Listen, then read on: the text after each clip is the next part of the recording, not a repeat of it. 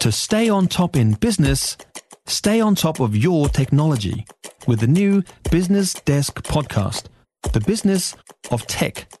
Listen on iHeartRadio or wherever you get your podcasts. Dan Mitchinson is our US correspondent. Hey, Dan. Hello, Heather. You like Jeeps, don't you? Uh, yeah, actually, I, I looked at a couple before we, we settled on our, our latest car. So, yeah, I, that, that's a little high on the price end, I think. You're what did right you there. go for if you didn't buy a Jeep? Uh, about as middle America as you could. We went for a Volvo, Okay, have it. What kind of Volvo? uh, an XC90. So Okay. we've got a little bit of a, you know, I'll have uh, a look. room for the family. uh, and the cars tell you a lot about a person's personality, so I'm going to Google it in a minute. Hey, how the um, how's this election running out? Tell me what the results are. Well, here's what we uh, what we know. Uh, we had Virginia, Kentucky, and Ohio, and several other states that headed to the polls today. And Ohio uh, voters were trying to decide on a couple of ballot measures, including one that would uh, put abortion on the state constitution. That appears to have passed. And um, I think this is just another sign that this is going to be a big issue for voters across party lines uh, for the the election next year. Of course, uh, Republicans are already out there downplaying this, saying, "Hey, there's other things that we're going to be talking about." Uh, voters are going to turn to other issues like you know the economy and jobs. Uh, former President Trump's team keeping an eye on the Kentucky governor's race tonight to see if the uh, GOP Attorney General could pull off an upset. He did not. Uh, the uh, Democratic Governor Andy Beshear uh, was reelected, so it appears Trump's support did not help. And uh, Democratic officials are paying uh, close attention to the black voter turnout in Mississippi to see if they can count on the black vote, which tends to lean Democrat and which Republicans have been going after in recent years. So those are sort of the uh, the highlights of what's going on in that uh, Is over it here too early for us to draw any conclusions to how this might impact the next uh, next year's elections, presidential elections? It just depends on who you read, uh, Heather. At this point, I think um, you know you look at the polls, and Trump still got a, uh, a you know marginal lead against um, uh, Joe Biden. But then you look at, for instance, um, his backing of candidates, as we've we've seen in the last couple of years, not not carrying the weight that they once did. So I, I think we're sort of calling this one maybe a draw. Uh, tonight, although there there are you know Democrats are happy with a lot of the the, the results that they're seeing coming in this evening. Hey, I see you guys have got a bunch of pharmaceutical drugs in short supply. What are they?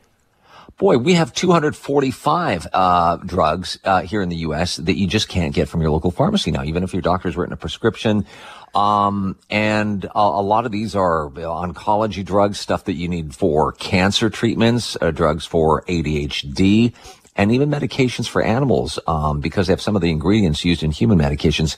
In fact, there are drugs for, our dog that we need that we haven't been able to get uh, where we live uh, because they're on a 90 day back order. And I think because of the opioid epidemic from a, a lot of the pharmacists that I've uh, interviewed, um, there's been a big abuse in these prescribed drugs. So the patients go in, they talk to their doctors and they're giving them a prescription they don't need, or maybe they sell that.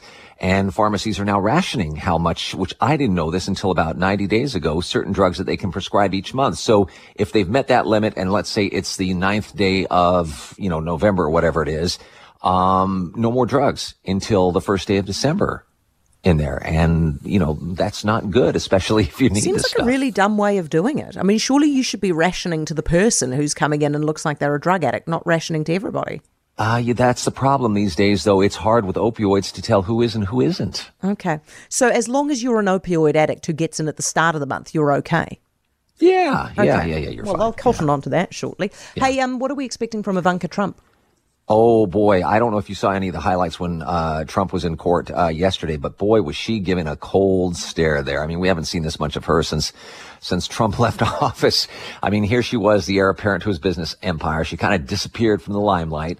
So tomorrow, everything she did before her dad went into the office, leading up to when he was in office, is going to be put under a microscope, and we're going to learn more about her role in uh, real estate dealings and transactions, and how much her New York apartment is valued at, which lawyers say was overpriced at two and a uh, half times the rate that she was offered. And I think what they're going to try to do is link emails or tax returns or purchases back to her dad, anything that may have come about uh, with her relationship to the Trump organization. And she's tried to to avoid the subpoenas to to testify, and the judge said, "Uh-uh, you're going to testify. You've done business in New York. You're part of your dad's organization, so you're going to show up in court." So I think this may even be a little bit more interesting than Trump's ramblings yesterday. Might well be. Hey, thank you very much for that, Dan. Appreciate it. Dan Mitchinson, uh, US. Oh, I should have said to Dan, I had a look at the Volvo while he was talking. It's actually quite a nice car. So, you know, I don't feel like we, we're into Volvos enough in this country. I feel like they've still got a bad rap with us, but I've seen a few of them around. They're looking quite flash. And it says a lot about him. He's a he's a sensible, middle middle income person with a family. That's what you get from that Volvo. For more from Heather du Plessis-Allen Drive, listen live to News Talk ZB from 4 p.m. weekdays or follow the podcast on iHeartRadio. If you enjoyed this podcast, you will love our New Zealand Herald podcast, The Little Things, hosted by me, Francesca Rudkin, and my good friend Louise Airy. We focus on all the little things that you can do to make a positive impact on your life and to cut through the confusion from the health and wellness industry. Join us every Saturday to hear from the experts for all the tips and advice you need. Just search The Little Things on iHeartRadio or wherever you get your podcasts.